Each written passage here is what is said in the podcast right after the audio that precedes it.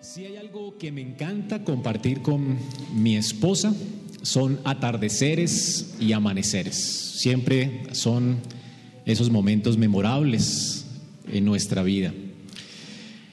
Si usted ha visto una puesta de sol o ha visto un amanecer, es algo hermoso, ¿verdad? El cielo se ve extremadamente eh, colorido, impresionante, y cuando el cielo está despejado es hermoso ver cómo cuando amanece, por ejemplo, lo primero que uno ve antes de salir el sol es una estrella, una estrella la única en el cielo, una sola estrella. Esa estrella se llama la estrella del alba o la estrella de la mañana.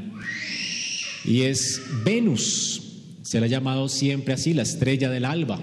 Es una estrella titilante, la última, la última que sale antes de que el sol salga, la única que queda en el cielo antes de que el sol salga. Y es la primera que aparece en el cielo, o la primera que, sí, la primera que aparece en el cielo cuando el sol se pone. Si pudiéramos comparar la existencia humana con la salida y la puesta del sol, podríamos decir, esto es una ilustración, ¿no? Podríamos decir que el sol se ocultó cuando Adán y Eva pecaron. Así que se hizo de noche y ese primer lucero que salió allí resplandeciendo para mostrarnos la gloria de Cristo, la gloria del Evangelio, pues fue Abel. La Biblia nos dice en Lucas 11:49, Jesús dice, por eso la sabiduría de Dios también dijo, les enviaré profetas y apóstoles y de ellos matarán a algunos y perseguirán a otros, para que la sangre de todos los profetas derramada desde la fundación del mundo, se le cargue a esta generación, desde la sangre de Abel hasta la sangre de Zacarías, que pereció entre el altar y la casa de Dios. Jesús habla de un profeta, el primero de ellos que es Abel, y el último de ellos que está en la Biblia que es Zacarías, antes de Juan el Bautista, pero el último del canon bíblico. Son esos dos profetas. en medio de esos dos profetas hay muchas estrellas Así que podríamos decir que la primera estrella que salió antes de que el sol se ocultara fue Abel.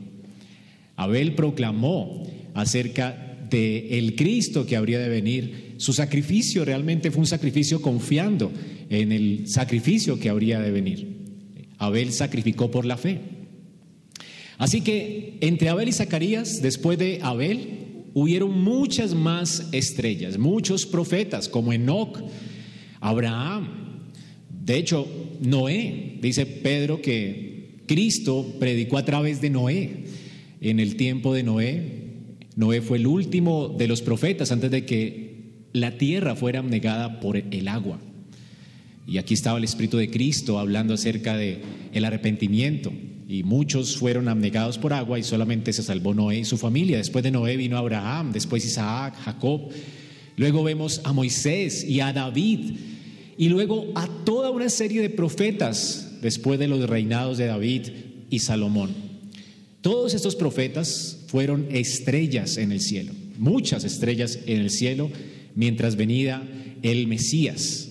Y el último lucero, antes de que el sol llegara a la tierra y alumbrara, fue Juan el Bautista. Juan, quien, eh, quien escribió el Evangelio que estamos leyendo, Dice aquí en el versículo 6, eh, hubo un hombre enviado de Dios, el cual se llamaba Juan.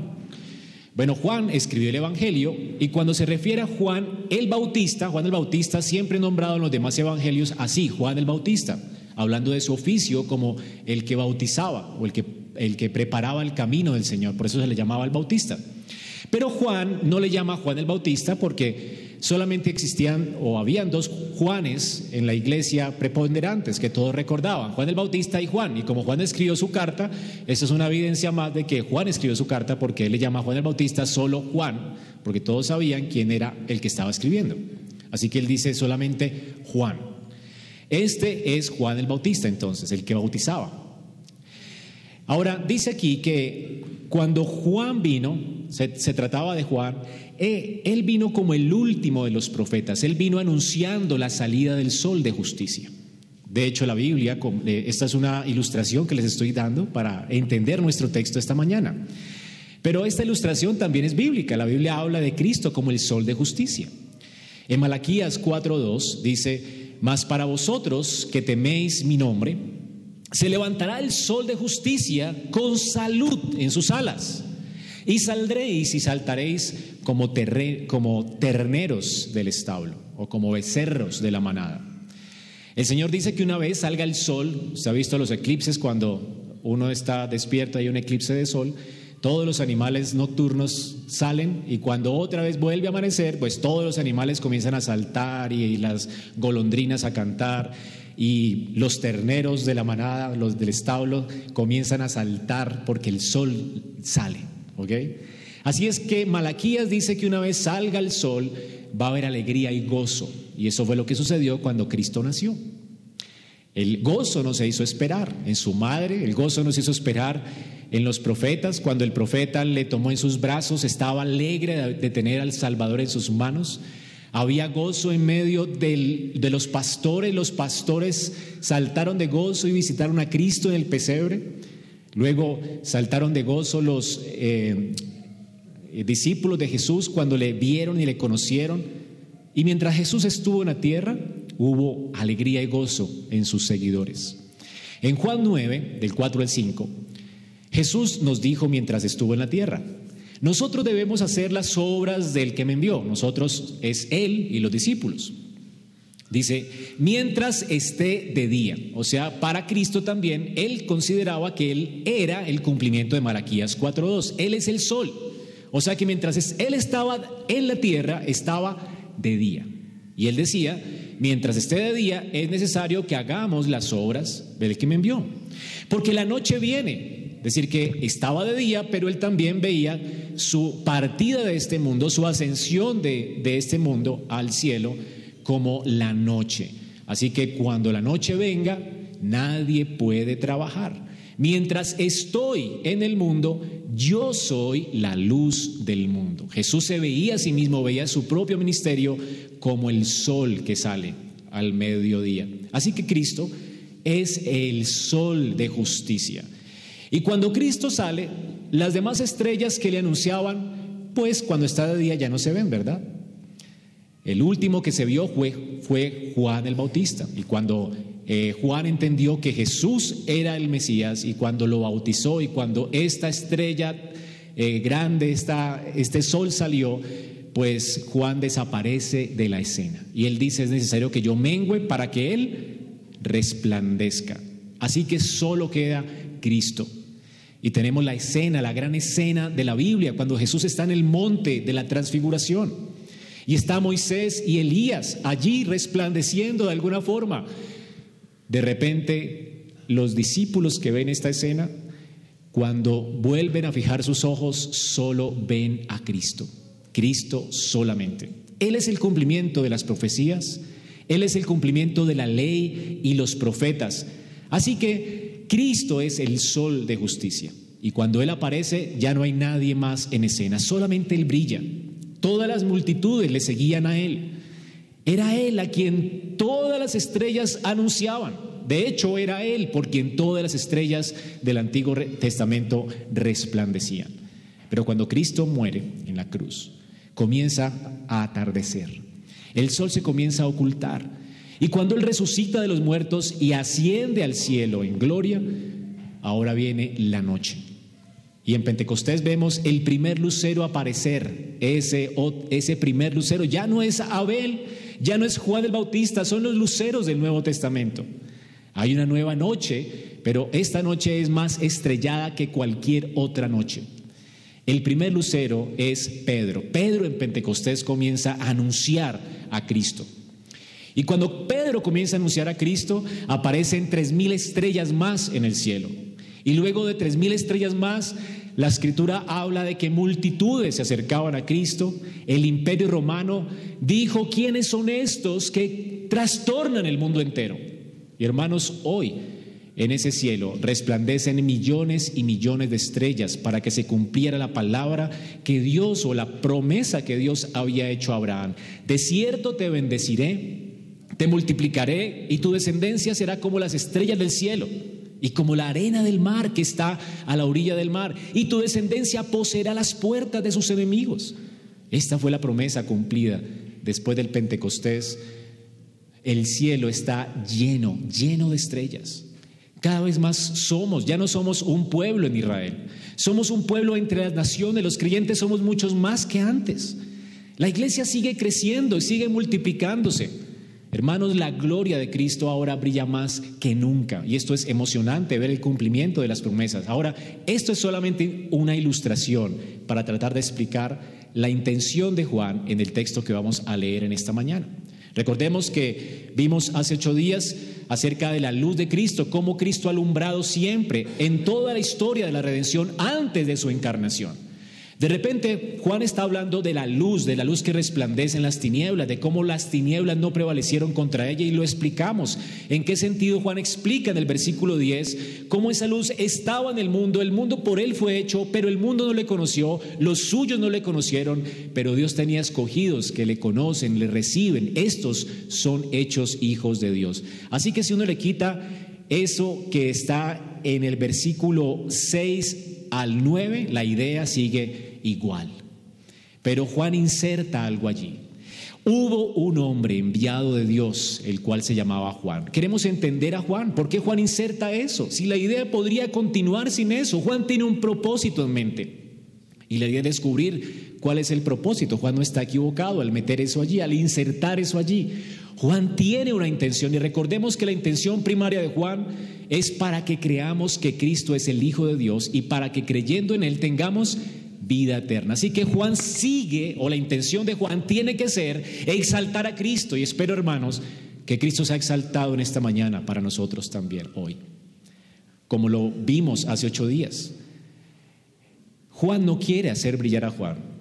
Juan es puesto aquí para exaltar más a Cristo.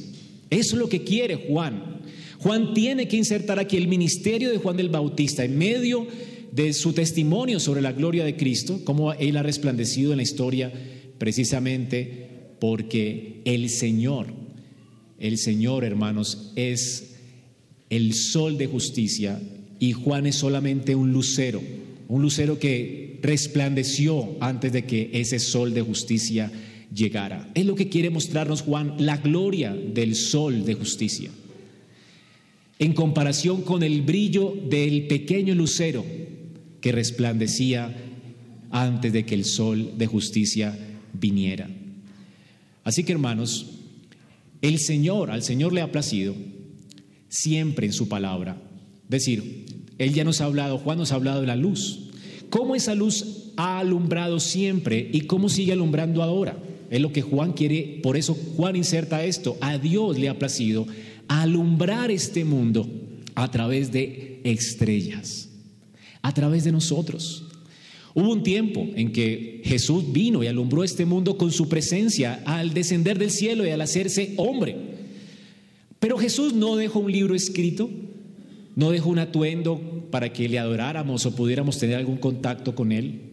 No dejó ninguna cosa que pudiéramos asociar con Él. No, Él dejó hombres transformados por su gracia para que alumbraran. Y esta es la idea de Dios, siempre ha sido la idea de Dios, alumbrar al mundo a través de estrellas. Dios dejó hombres. Esta es la intención de Juan, para que a través de estos hombres pudiese alumbrar la gloria de Cristo. Mateo 5, del 14 al 16, dice que nosotros somos la luz de este mundo. Una ciudad sentada sobre un monte no se puede ocultar, ni se enciende una lámpara y ni se pone debajo de la cama sino sobre el candelero, para alumbrar a todos los que están en casa. Así alumbre vuestra luz delante de los hombres, para que vean vuestras buenas obras y glorifiquen a vuestro Padre que está en los cielos. Es extraño ver a hombres transformados por la gracia de Dios, viviendo para la gloria de Dios. Es muy extraño. Son luces en medio de las tinieblas. Y para eso Cristo nos transforma, para esto Él disipa las tinieblas de nuestro corazón, para que alumbremos. Siempre ha sido la intención de Dios transformar hombres para que ellos reflejen su gloria. Así que ahora estamos listos para escudriñar nuestro pasaje. Juan inserta esto acá para mostrarnos la intención, cómo la intención de Dios siempre ha sido enviar su luz o hacer brillar su luz por medio de estas estrellas en medio de un mundo lleno de tinieblas. Esa es la intención de Juan. Así que quien sigue siendo glorificado a través de este pasaje, sigue siendo Cristo. Él es la luz, Él es la luz verdadera. En contraste no con la luz falsa, sino en contraste con las demás luces que simplemente son resplandores de esa luz verdadera. Así que dice Juan aquí, es el texto que tenemos, Juan 1 del 6 al 8, vino al mundo un hombre enviado de Dios, cuyo nombre era Juan. Este vino como testigo para testificar de la luz, a fin de que todos creyeran por medio de él. No era él la luz, sino que vino para dar testimonio de la luz. Vamos a ver cuatro cosas en este texto.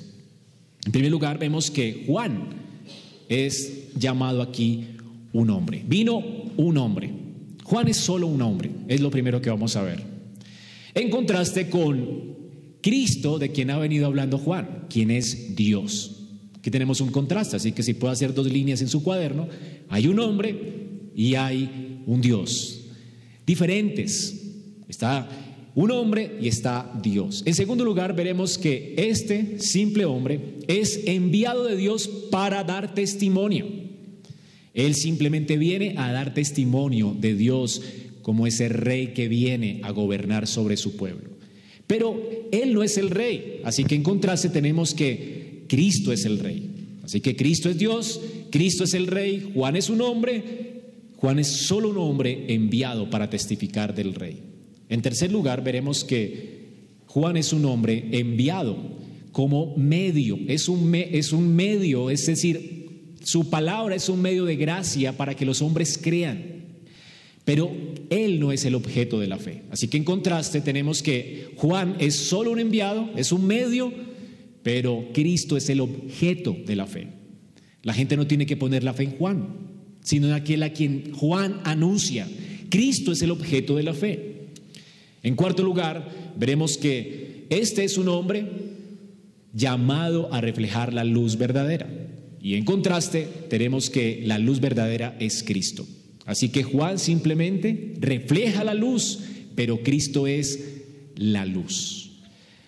Es lo que Juan nos quiere mostrar. Es un contraste hermoso, ¿verdad? Juan nos ha venido hablando de Dios, de la vida, de la luz, de esta vida que se va a hacer carne. Luego nos habla de esta persona que viene del cielo, desciende para habitar entre nosotros, para reinar. En contraste tenemos a Juan, solo un hombre, Solo un enviado, solo un enviado como un medio de gracia, ¿verdad? Para reflejar la luz verdadera que alumbra a todo hombre.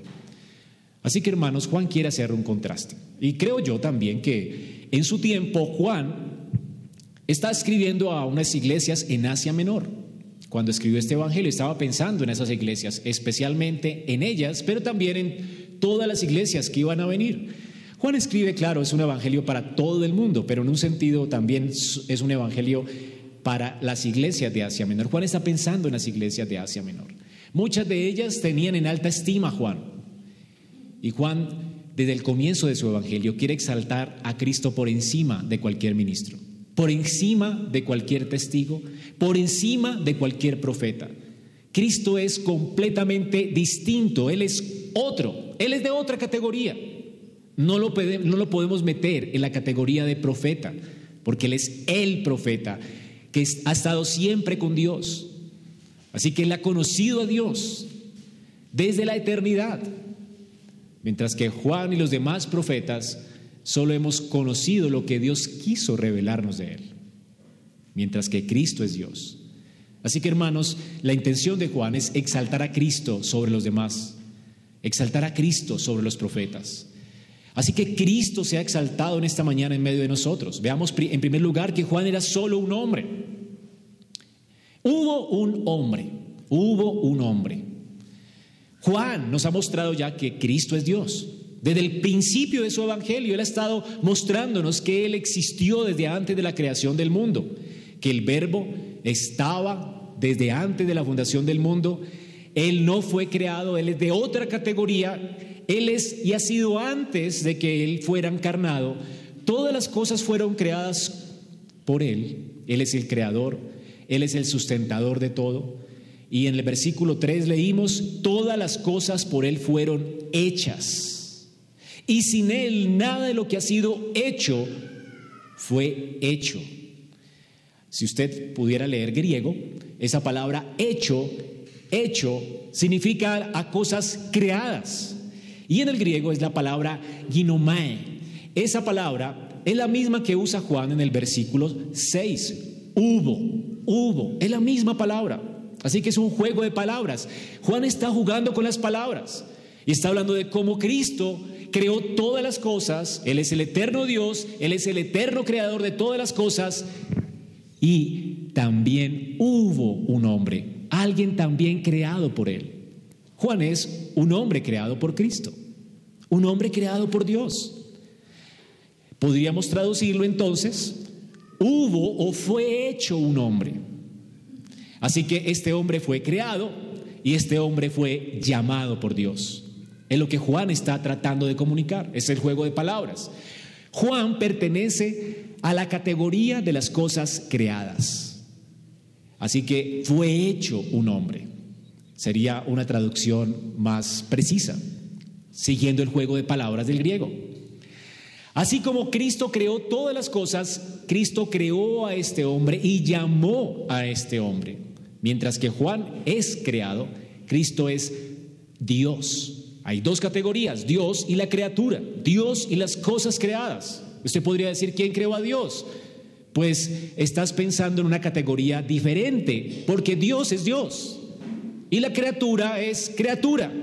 Hay dos categorías, creación y criatura. Y, creador, creación y creador. Cristo es el creador. Jesús es nuestro creador. Hay algo importante también aquí, en el nombre.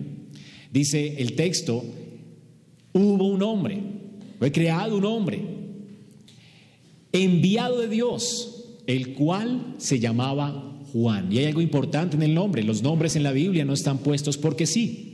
De hecho, este nombre fue puesto por Dios. Algo singular es que Dios le puso el nombre a Juan. Y la palabra Juan significa Dios es dador de gracia o Dios ha dado gracia. Es un hombre necesitado de gracia, al igual que nosotros. Es un nombre intencional. Es un hombre que recibe gracia y que va a dar de gracia. Así que es un hombre llamado a dar de gracia lo que ha recibido de gracia. Es alguien que a, quien Dios le puso, Dios ha dado gracia. Mientras que Dios, ¿cómo le pone a su hijo? Cuando el ángel viene a María, le dice, y llamará su nombre Emanuel. Emanuel. No Juan. Cuando el ángel viene a Zacarías, dice, llamará su nombre Juan. Ese es un nombre a quien Dios ha dado gracia. Pero a Cristo, al Señor le dice, llamará su nombre. La palabra Cristo no es el nombre de Jesús. Jesús el Cristo es el ungido de Jehová. Pero el punto es que Dios le pone a su hijo Emanuel. ¿Y Emanuel qué significa? Dios con nosotros. Jesús es Dios con nosotros, mientras que Juan es aquel que ha recibido la gracia de Dios y está dando de gracia. Así que hermanos, Juan es de la categoría de lo creado igual que nosotros. Juan es un hombre extraordinario, Juan es un hombre igual que nosotros. Lo extraordinario es Cristo. Lo extraordinario es que Dios se haya hecho hombre. Y lo extraordinario es que este Cristo es Dios nuestro Salvador. Y qué importante y necesario es que Cristo sea Dios. Porque si Cristo, como siempre he dicho, no es Dios, entonces no tenemos salvación. Para repetírtelo de nuevo, si tú me ofendieras a mí y viniera otra persona diciendo, oye, eh, le dice la otra persona, ¿sabes qué? Te perdono, Andrés te va a perdonar. ¿Podría ser eso así, justo? Si usted me ofende a mí, ¿quién es el que le tiene que perdonar? Yo, el ofendido. Otro no puede salir por mí diciendo, ¿sabes qué? Andrés te perdona. O te perdono. Esa es la idea, hermanos. Nadie puede perdonar sino aquel que ha sido ofendido. ¿Cómo tú defines el pecado? El pecado es toda transgresión contra Dios. Cuando tú le mientes a alguien, estás transgrediendo a Dios, estás ofendiendo a Dios, porque cada hombre fue creado a imagen de Dios. Cuando tú ofendes una criatura creada a imagen de Dios, estás ofendiendo a Dios mismo. Cuando menosprecias a tu prójimo, estás ofendiendo a Dios. Cuando no le muestras gracia a tu prójimo, ofendes a Dios. Cuando hay fornicación, adulterio, robo, estás ofendiendo a Dios. Todo acto pecaminoso, sea idolatría o sea cosas cometidas contra otra persona, es una ofensa directa contra el Creador que nos creó a su imagen y semejanza. Así que, ¿qué es pecado? Pecado es toda ofensa contra Dios. ¿Quién es el ofendido? Dios. ¿Quién tiene que perdonarte? Dios. Él es el ofendido. Así que alguien no puede venir en representación de Dios y decirte, te perdono, porque el único que puede perdonar pecados es Dios. Esto lo sabían los judíos cuando Jesús dijo, al ver que alguien estaba paralítico, lo metieron por el techo de una de la casa de Pedro, le dañaron la casa para traerle al paralítico para que lo sanara. Y Jesús no sana al paralítico de una vez, sino que le dice, "Hijo, tus pecados te hijo, tus pecados te son perdonados." Y la gente se enoja contra él. Y con razón. Porque este cómo puede perdonar pecados si él no es Dios? Ahora, al ver Jesús, Dice la fe de ellos en Marcos 2.5, dijo al paralítico, hijo, tus pecados te son perdonados. Y dice que estaban allí sentados algunos de los escribas, los cuales cavilaban en sus corazones. ¿Por qué este habla así? Está loco, ha blasfemado. Está blasfemando contra Dios. Se está haciendo Dios. Porque ¿quién puede perdonar pecados sino Dios? Ahora, lo increíble de Marcos es que Jesús entiende lo que, más bien, sabe lo que ellos están pensando en sus corazones porque Él es Dios. Y les dice, ustedes están asombrados porque yo perdono pecados. ¿Qué es más fácil, perdonar pecados o sanar al paralítico? Ya le perdonó los pecados. Él nos está excusando, ya lo perdonó, porque Él es Dios. Ahora, levántate, levántate. Y lo levantó, levantó el tullido. Este hombre no solo fue perdonado, este hombre también caminó porque Cristo es Dios. Él puede dar vida a los muertos como Lázaro y Él puede perdonar pecados porque Él mismo fue el ofendido. Es a Cristo a quien hemos ofendido. Él es el eterno Dios a quien hemos ofendido. Ese mismo Dios descendió del cielo, se hizo hombre y vino a ocupar nuestro lugar para perdonarnos. Él absorbe nuestra culpa para darnos libertad de nuestros pecados. Este es Cristo. Hermanos, ¿no es increíble que Dios nos haya perdonado? Aquel que dice que Cristo es solamente un maestro de moral y no es Dios, está en sus pecados, pobre alma. Es lo que nos distingue de cualquier otra religión del mundo. Los testigos de Jehová dicen que Jesús es solamente un hombre, un ángel creado. Pues ellos no tienen esperanza, tú sí. Porque un hombre no puede perdonar los pecados que tú has cometido contra Dios, solo Dios, el ofendido, él vino a asumir la culpa nuestra, la cargó en la cruz, asumió nuestra deuda y libremente nos perdona, porque Él es el ofendido.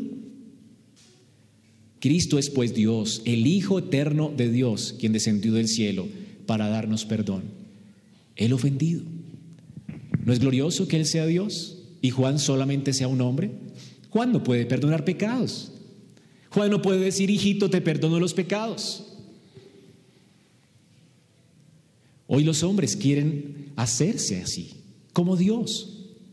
Pero esto nunca ha sido de esta, de esta manera. Cada siervo de Dios no es un sacerdote que perdona pecados. Te eximo de los pecados. Nadie puede hacer esto, sino solo Dios.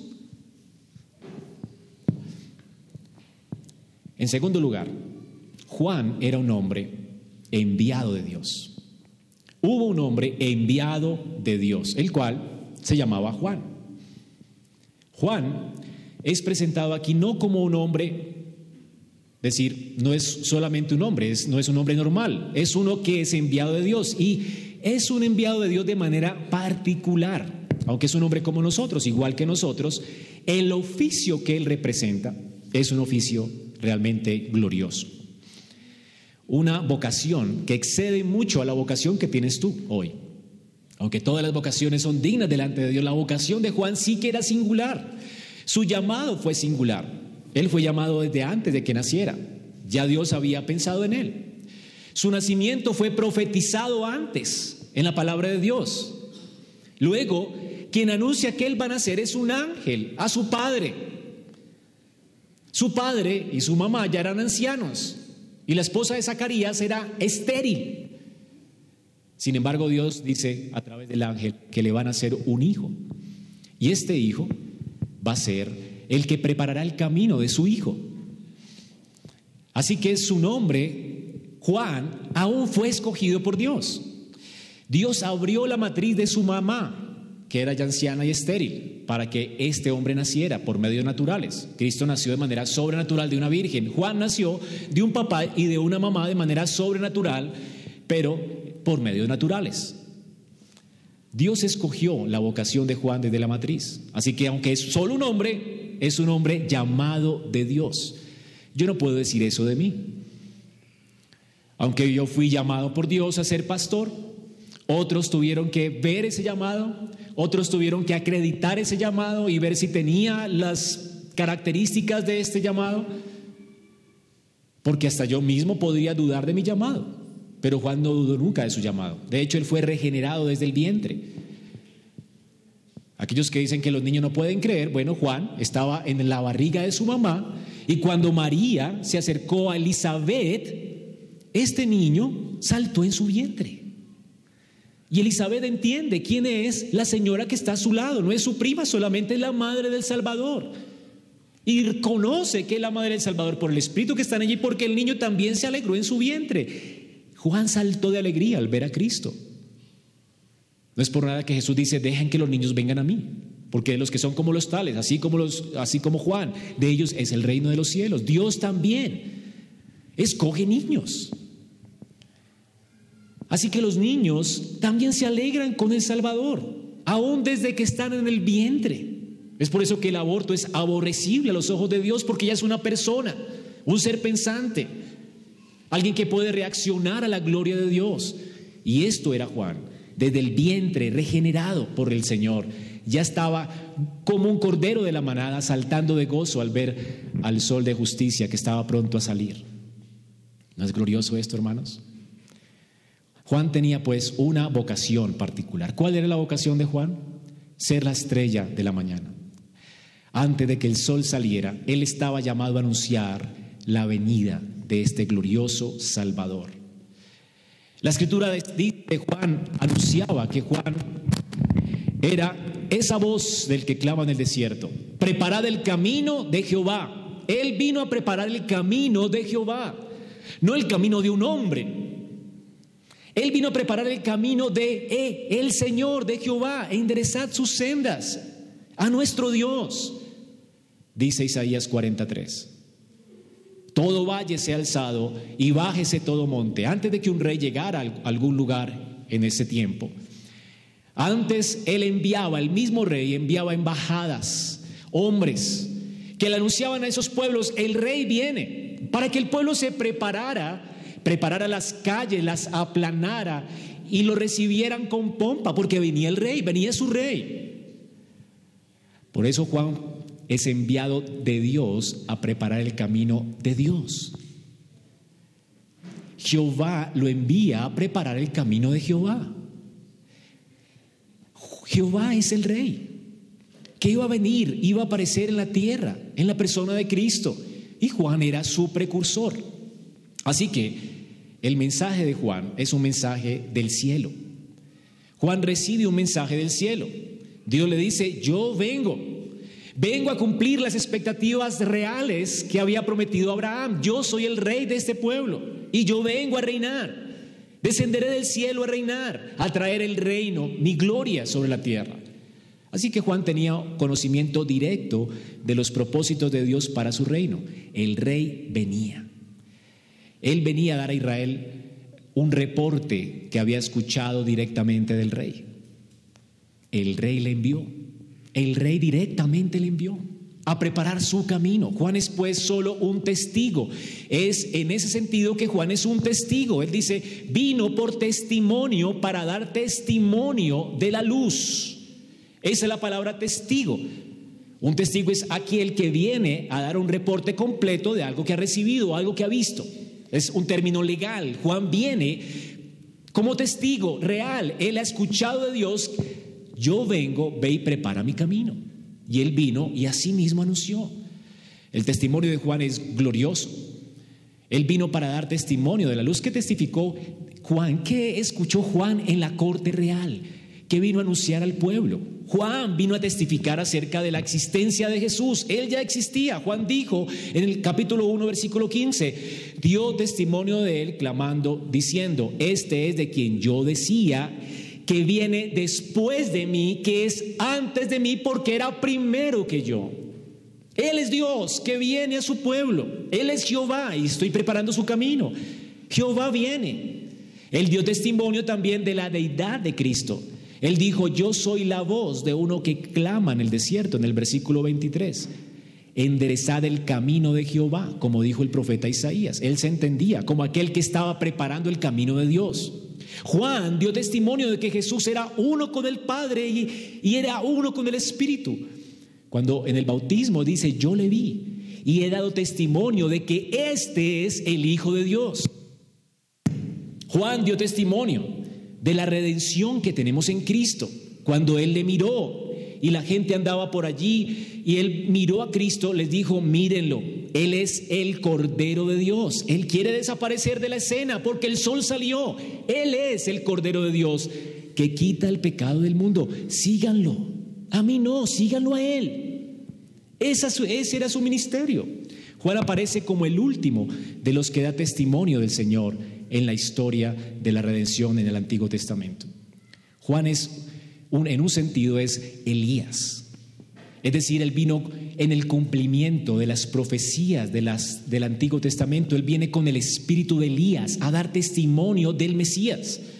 Por eso es que Jesús dice, cuando ellos, eh, los discípulos, los tres discípulos que están con Él en el monte de la transfiguración, Jesús les dice, no digan a nadie esta visión hasta que el Hijo del Hombre resucite de los muertos. Entonces sus discípulos le preguntaron diciendo, ¿por qué dicen los escribas que es necesario que Elías venga primero? Es decir, ellos entienden que el rey el punto es, si tú eres nuestro rey y ya vimos tu gloria, ya vimos que Moisés y Elías te indicaron que tú eres nuestro redentor y nuestro Dios, y se postraron ellos y adoraron a este Dios, el Señor le muestra un sorbo de su gloria. Y cuando descienden de ese monte se están preguntando, Señor, pero las profecías decían que antes de que venga Jehová, y sabemos que tú eres, pero ¿dónde está Elías? Y el Señor les dice, a la verdad, Elías viene primero y restaurará todas las cosas. Mas digo que Elías ya vino y no le conocieron, sino que hicieron con él todo lo que quisieron. Así también el Hijo del Hombre padecerá de ellos. Entonces, en Mateo 17, 13 dice, entonces los discípulos comprendieron que les había hablado de Juan el Bautista. Juan el Bautista vino en el espíritu de Elías. Es el mismo espíritu de los profetas. Los profetas hablaron durante 1500 años tal vez, 400 años antes Dios dejó de hablar y aparece el precursor para hablar acerca de la venida de aquel que anunciaron los profetas. Así que Juan tenía este ministerio de preparar a los hombres para recibir a Cristo en persona. Él fue llamado a ordenar el camino de manera que el rey pudiera entrar en medio de su pueblo. Ese era su oficio. De cierto os digo, dice el Señor, que entre los que nacen de mujer no se ha levantado otro mayor que Juan el Bautista. En un sentido entonces, hermanos, Juan el Bautista es un enviado de Dios, pero no como nosotros somos enviados de Dios. Él tuvo el privilegio de ordenar al Mesías para su oficio sacerdotal. Él tuvo el privilegio de anunciar su entrada, siendo el precursor del rey. Qué gran privilegio, ¿no? Así que en un sentido, es el mayor en el reino de los cielos. Pero Jesús dice, en otro sentido, ahora que el reino de los cielos ha venido, ahora que Cristo está sentado en gloria, que Cristo es rey, el Señor dice, pero el más pequeño, ahora en el reino de los cielos, mayor es que Él. ¿No es increíble, hermanos? Ahora que el Señor ha venido, que está sentado en el trono a la diestra del Padre, que ya es rey, todos nosotros podremos ser llamados mayores que Juan. Juan anunció la venida del sol de justicia. Pero ahora que el Señor ha venido y ahora que Él es rey, Él ha derramado su espíritu en tu corazón. Ahora tú no eres simplemente un profeta. Ahora tú has sido sellado con el espíritu de la promesa. Ahora podemos estar seguros de que por el espíritu ahora somos llamados hijos de Dios, no solo siervos, sino amigos, hijos de Dios. La esposa de Cristo, como iglesia. Por eso ahora el Señor dice, ha derramado su espíritu. ¿Y cómo le llama a la iglesia? Porque en otro tiempo erais tinieblas, mas ahora sois luz en el Señor. Andad pues como hijos de luz. Y esto lo dice Pablo en Efesios 5, 8, hablando del Espíritu que hemos recibido, los frutos del Espíritu. Porque el Señor ha derramado el Espíritu sobre toda la iglesia. Ahora nosotros todos somos luminarias. Ya no tenemos que escondernos bajo la luz de un profeta para poder ver. Ahora cada uno de ustedes conoce al Señor íntima y personalmente. Esto es glorioso, hermanos. Estamos viviendo en la etapa más gloriosa del reino de los cielos. Ahora todos somos estrellas. No tenemos que caminar bajo la luz de una estrella como del Antiguo Testamento. La iglesia del Antiguo Testamento caminaba bajo la luz de las estrellas. Ahora tú eres una de ellas. El Señor nos ha hecho un reino de reyes y sacerdotes y nos ha hecho profetas. Hermanos, esto es una increíble gracia. Todo el que es nacido de Dios por el Espíritu ya ha visto a Cristo, dice la palabra, ah, lo ha visto resplandecer en su corazón y ahora se convierte en un testigo. Ahora hay millones de estrellas en el cielo alumbrando. El mundo no tiene excusa. En todo el mundo se pueden ver esas estrellas. Estos son sus testigos. Ahora, nosotros ya no anunciamos que vendrá un Mesías. Nosotros no estamos anunciando una esperanza. Nosotros anunciamos ya una certeza. Nuestro Dios reina. El Señor es rey. Confiésalo. Arrepiéntete. Vuelve tus ojos a Él porque Él es rey. Si no lo haces ahora, el Señor vendrá un día y tendrás que admitir que Él es el rey y serás condenado eternamente. Nuestro Dios reina. El Señor ha resucitado de entre los muertos, ha vencido la muerte y el pecado para que tú no mueras. Hay amnistía, vengan a Él todos los términos de la tierra, mírenlo a Él y sean salvos antes de que venga su juicio. Él, ya es nuestro rey. Estamos anunciando un Cristo que va a reinar, estamos anunciando un Cristo que ya reina. Y en el Nuevo Testamento esto es más glorioso, hermanos. Somos ministros de un nuevo pacto. Juan era el ministro del antiguo pacto. Tú eres un ministro del nuevo pacto. Todos me conocerán. Ninguno dirá a su hermano, conoce al Señor, porque todos me conocerán desde el más pequeño hasta el más grande. Porque el Señor ha alumbrado en tu corazón, hermano. Tú eres templo suyo. Una luminaria en ese cielo. Como nunca antes el cielo se ha llenado de estrellas. Ahora hay más oscuridad. Pero donde hay más tinieblas, donde hay más oscuridad, más resplandece el cielo. Más hay conversiones Mientras más persecución había, más, más el Señor restauraba vidas y familias. Mientras más atropellaban a los cristianos, mientras más había desesperanza en el mundo, mientras más cruel se convertía el imperio romano, más personas se convertían y más el cielo brillaba. Ese es nuestro Dios, hermanos. Porque donde abundan las tinieblas, sobreabunda la luz. Donde abunda la el pecado sobreabunda la gracia. ¿No es en una noche más oscura donde vemos más estrellas? Así que hermanos, Juan es solo el precursor del rey. Tú eres hijo de Dios por adopción.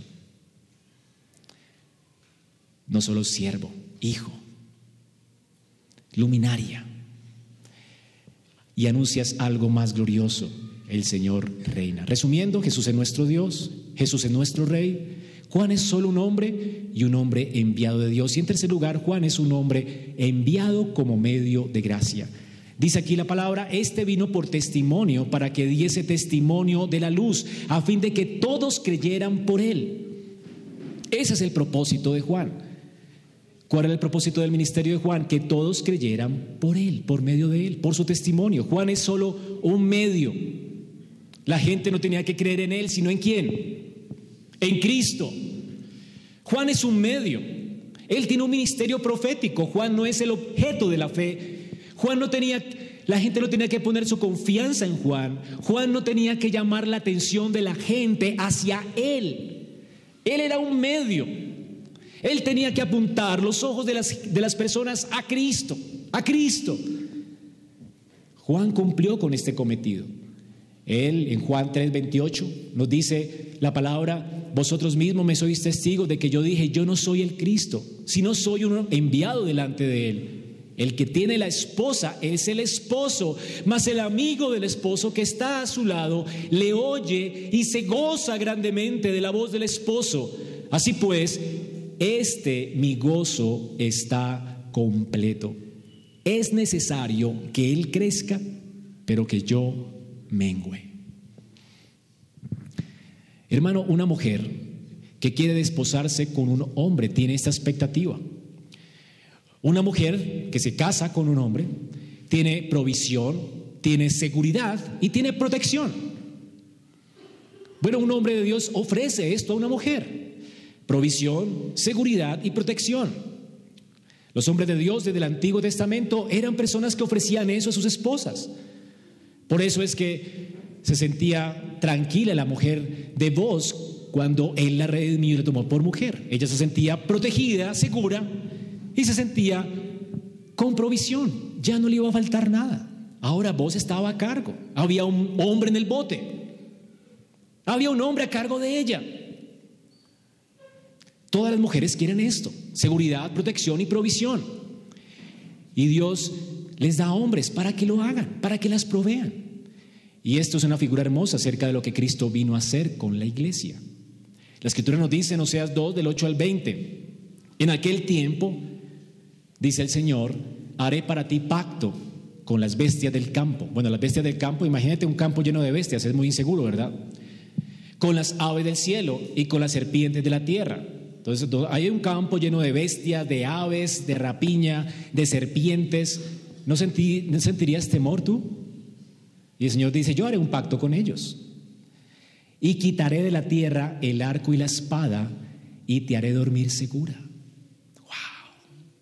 El Señor viene a desposar a una esposa. ¿Para qué? Para que esté segura, para que ella no tenga temor. Y dice, y te desposaré conmigo para siempre. Pero además dice, te desposaré en justicia, en juicio, en benignidad y en misericordia. Así que la novia que Dios viene a desposar es una novia manchada por el pecado a quien Él necesita proveerle porque está completamente en quiebra, en bancarrota espiritual. Es una novia pobre, completamente pobre, arruinada por el pecado. Pero Él dice que la va a desposar en justicia. Él la va a vestir de justicia. Él va a hacer su justicia. Él va a pagar por ella. Él va a saldar la cuenta de los pecados que ella ha cometido. Él va a morir por ella. En justicia. En benignidad seré bueno contigo y en misericordia. No tienes que preocuparte de nada, no solamente Él viene a darle seguridad, sino viene a darle provisión completa y protección. Y te desposaré conmigo en fidelidad y conocerás que yo soy Jehová. O más bien, conocerás a Jehová. ¿No es hermoso esto? ¿Cómo entiende Juan su ministerio? Juan dice, yo soy el compañero de ese novio, de Oseas. El Señor viene a desposar una novia, yo no soy el novio. Cristo es el objeto de la fe. Cristo es el que prometió Oseas, vendría a desposar a un pueblo. Él es Jehová, el Hijo, que vendría a darle a un pueblo seguridad, protección y provisión. Juan es solo un amigo. Él vino a anunciar la venida del novio. Él no es el prometido. Él viene a anunciar al prometido. Jesús es Jehová que vino a desposar a su pueblo. Así que así se veía Juan el Bautista. Pero hermanos, así también se veía el mismo Pablo cuando él ministraba a la iglesia. En 2 de Corintios 11, 1 dice, ojalá hermanos me toleraran un poco de locura, sí toleradme, porque os celo con celo de Dios, pues os he desposado con un solo esposo para presentarlos como una virgen pura a Cristo. ¿Qué quería Pablo cuando ministraba? No quería que la iglesia lo tuviera por pastor para siempre. No que quería quedarse en una iglesia eternamente, que lo vieran a él. Pablo apuntaba a los ojos de la gente a Cristo, Él es el esposo, con Él los he desposado, sean fieles a Él, no a mí. Hermano, no me importa si eres fiel a mí como pastor. Sería un pastor fraudulento, donde espera la fidelidad de ti hacia mí. Que lo mires a Él, es, es tu todo, Él es tu todo, Cristo. Que yo muera y perezca, no importa. Pero el Salvador vive. Es en Él en quien tienes que poner tu esperanza, no en un hombre. La esperanza, la seguridad, la provisión de la iglesia está en su Señor y en su Salvador, no en los pastores, no en los siervos del Señor. Así que el propósito del ministerio de Juan y de todo ministerio verdadero es que la gente ponga su confianza en Cristo. El ministerio de Juan, en esencia, es la naturaleza de todo verdadero ministerio. Cada profeta que ha sido enviado de Dios, cada ministro que ha sido levantado por Dios, siempre ha hecho esto, guiar a los hombres a Cristo.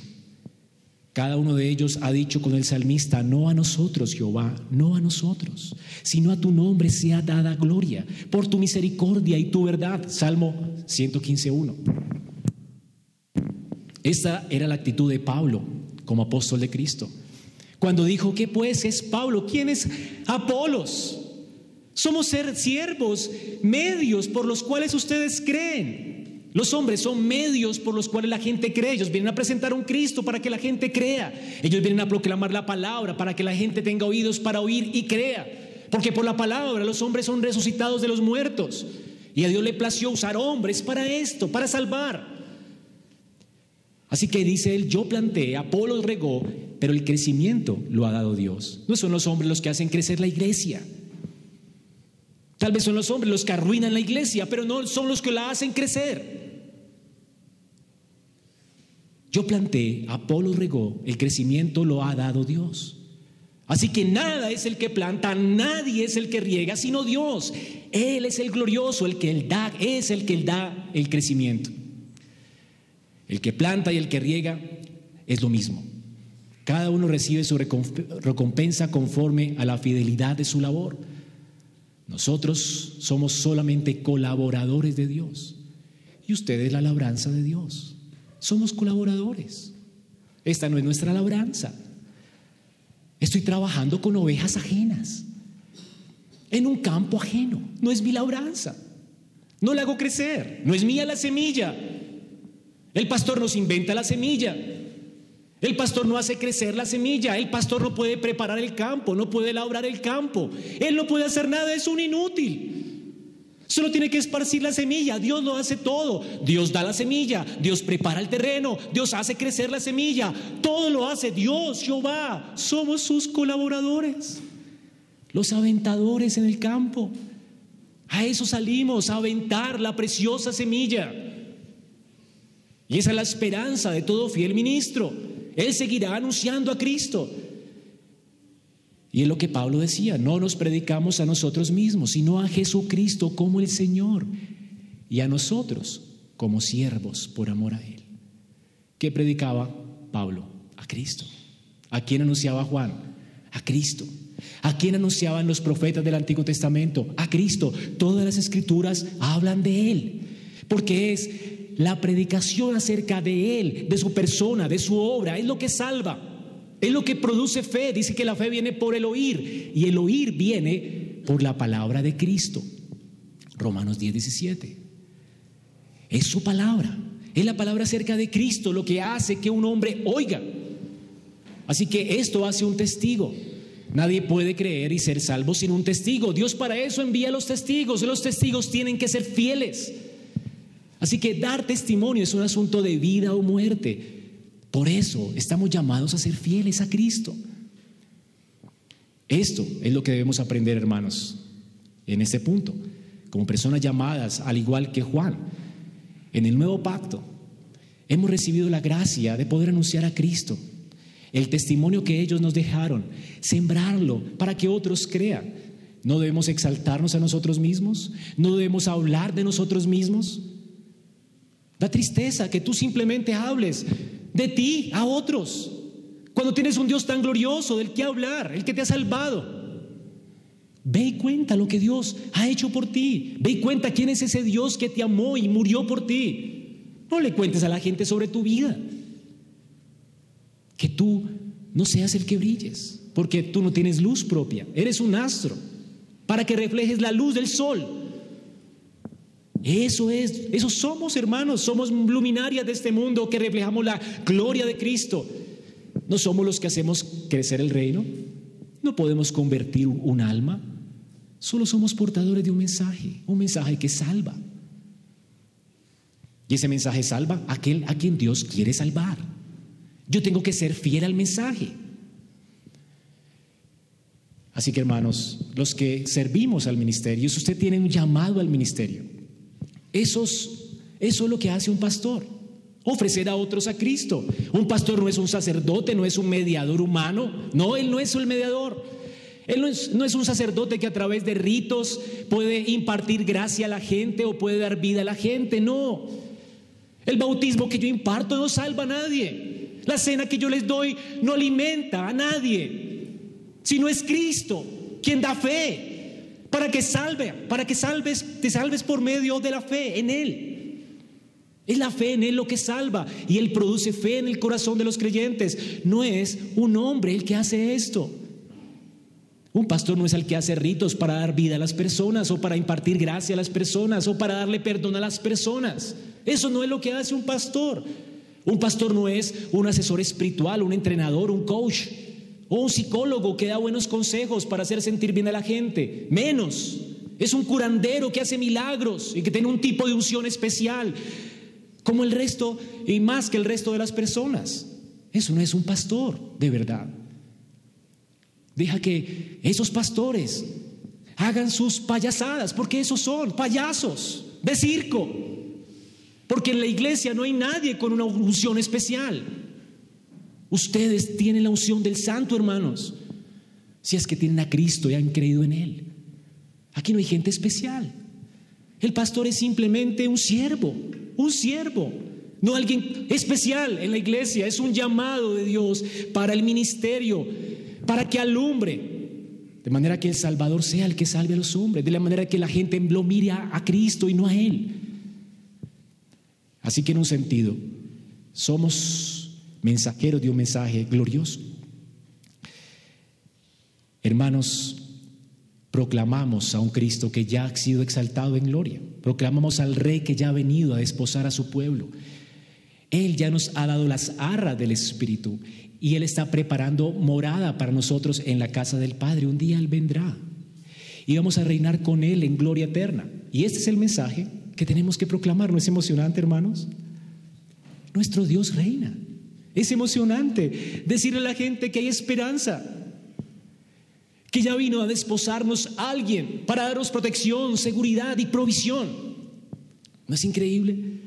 La gente está en bancarrota, muerta en sus delitos y pecados, en deuda con Dios, pero un Salvador glorioso ha venido a pagar esa deuda, a proveerles, a darles vida de entre los muertos. ¿No es increíble nuestro Salvador? ¿No vale la pena anunciar a Cristo? Es por eso que esta iglesia quiere caracterizarse, por esto, por apoyar misioneros. Queremos desafiarlos a ustedes, hermanos, para que toda su vida esté encausada en esto, en seguir anunciando a Cristo, ya sea que lo hagas tú en tu lugar de trabajo, en tu familia, o que apoyes a otros también para que lo hagan.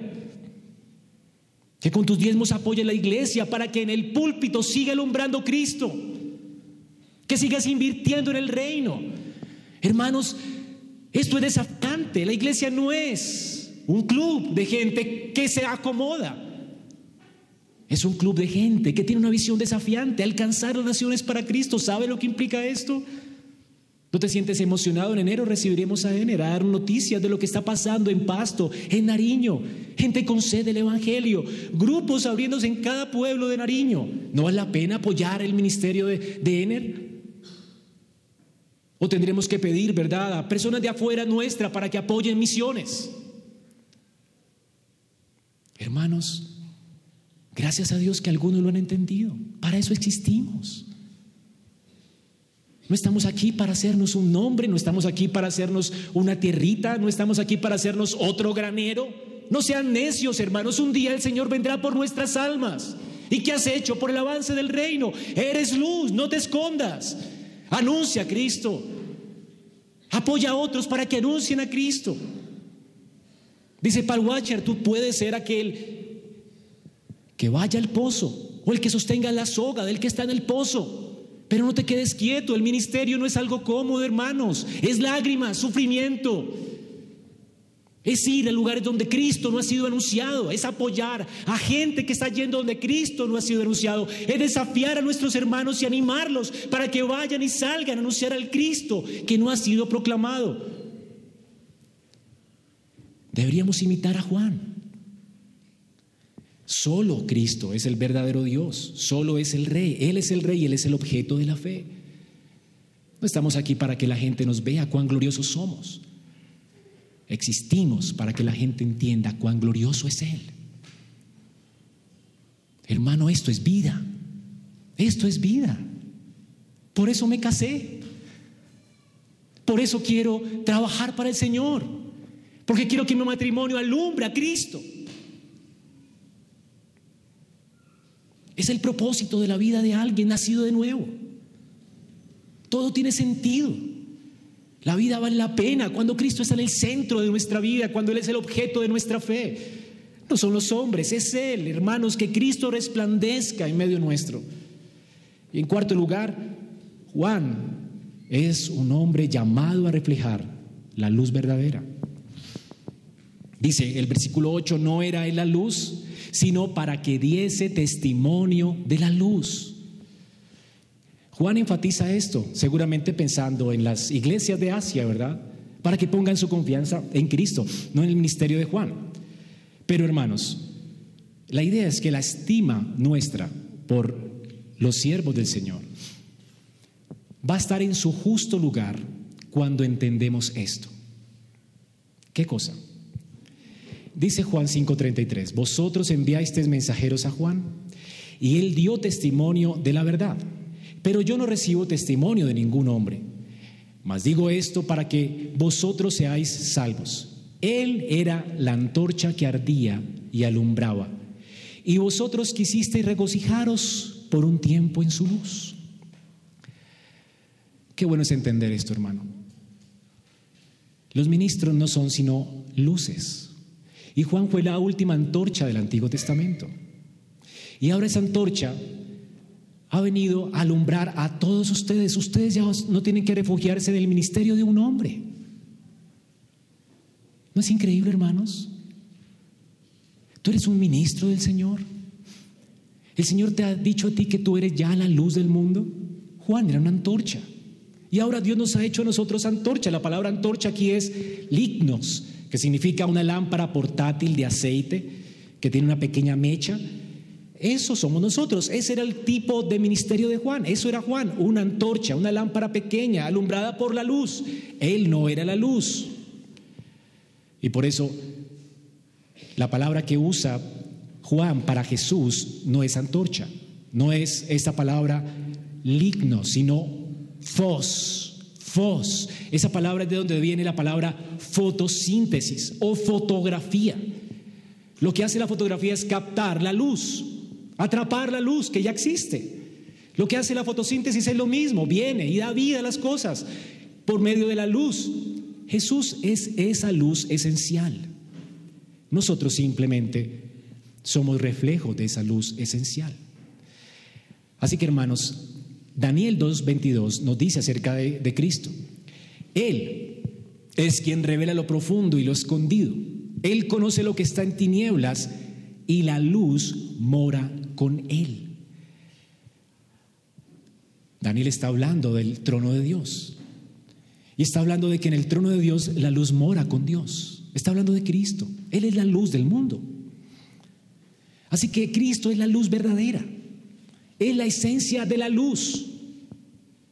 Cuando los sacrificios se ofrecían en el Antiguo Testamento, la primera vez que se ofrecieron en el tabernáculo, ellos no tuvieron que encender un fósforo y prender esa hoguera, porque el Dios de ellos no era el Dios que se agrada en un sacrificio de, personas humanas. El Señor te agrada en, en los sacrificios nuestros. Esos sacrificios eran con las vacas de Dios, eran con la madera de Dios. Ellos tenían que poner solamente todo lo que Dios había ordenado allí y Dios se encargaba de encenderlo. Él es la luz.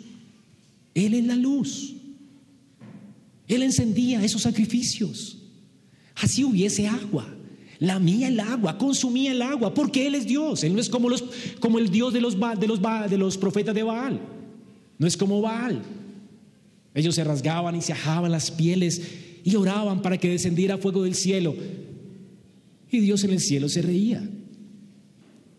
Porque el único Dios que puede hacer esto es Dios Jehová de los ejércitos, el que se hizo hombre. Él es Dios, Él es la luz del mundo, Él es el que enciende estas llamas.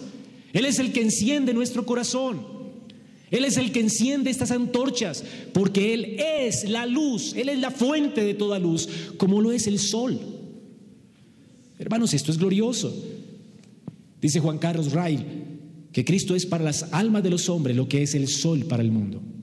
Él es el centro y la fuente de toda luz, vida y salud, de todo calor y crecimiento, de toda belleza, fertilidad espiritual, o siguiendo con la idea con la que comencé, todos los astros brillan en la oscuridad por el reflejo del sol. Así brillamos nosotros, porque hemos sido iluminados con Cristo. Él es el sol, Él es la luz. Hermanos, si esto es así, para concluir, debes saber también que el ministerio nuestro como antorchas solo tiene lugar en este mundo, mientras estemos en tinieblas. No tienes sino esta vida para hacer luz, para brillar. ¿No es increíble? Porque vendrá un día cuando no necesitemos más del sol. El sol es simplemente un tipo de Cristo, una sombra de Cristo. El sol también es un astro creado, como todo lo que es creado. El, el sol fue encendido un día y nos sirve como ilustración para mostrarnos de qué manera Cristo alumbra astros oscuros como nosotros. Dios lo creó como ilustración, pero vendrá un día cuando ni el sol necesitaremos como ilustración. La escritura nos dice en Apocalipsis 22 que el día en que estemos con Dios en gloria, no habrá allí más noche. No tienen necesidad estas personas de luz de lámpara ni de luz del sol, porque Dios el Señor los iluminará y reinarán ellos por los siglos de los siglos. Tienes una vida para ser antorcha. ¿Qué vas a hacer? Vas a morir. ¿Vas a llegar delante de tu Señor avergonzado? ¿Porque no quisiste negarte a ti mismo? ¿Porque no quisiste amar a tu enemigo? ¿Porque no quisiste pasar por alto multitud de pecados para brindarle amor y ofrecer amor a otros? Porque en lugar de puentes levantaste muros, llegarás avergonzado. El Señor te ha salvado para que alumbres, hermano, y tienes esta vida y no otra. Esta vida y después el juicio. Y cuando el Señor venga, ya no habrán antorchas, ya no habrá sol, Ya no habrán señales de que existe el sol. Ya no habrán lumbreras en el cielo para que alumbre. Ya no habrá oscuridad, porque estaremos con Él. Él es la luz. Cristo es la luz. Un día estaremos con el Señor para siempre. Él está preparando morada para nosotros en la casa del Padre. Hermanos, el anhelo del salmista se ha cumplido. En el Salmo 43, 3, el salmista con congoja dice, Señor, envía tu luz y tu verdad, que ellas me guíen, me lleven a tu santo monte, a tu morada. Hermano, el Señor ya envió su luz a Cristo. Ya envió la verdad a Cristo. Nosotros somos de Él. Y Él es nuestro. Él ha venido y nos va a llevar a su monte santo, a la morada de Dios. Él ha disipado nuestras tinieblas. Él ha quitado del corazón nuestro toda obstinación. Él ha perdonado nuestras maldades y nuestros pecados porque Él es Dios. Él vino a llenar la tierra de su gloria porque Él es el Rey. Él vino a traer justicia a todo aquel que cree y descansa en Él porque solo Él puede ser el objeto de nuestra fe. Él vino a poner fin a la muerte y a sacar a la luz la inmortalidad porque Él es la luz verdadera que da vida y alumbra a todo hombre. Vamos a ponernos de pie y a dar gracias. Esperamos que este mensaje haya sido edificante para tu vida. Si deseas este y otros mensajes, visita nuestra página en internet iglesiaraa.org. Este es un recurso producido para la Iglesia Cristiana Bíblica Raha.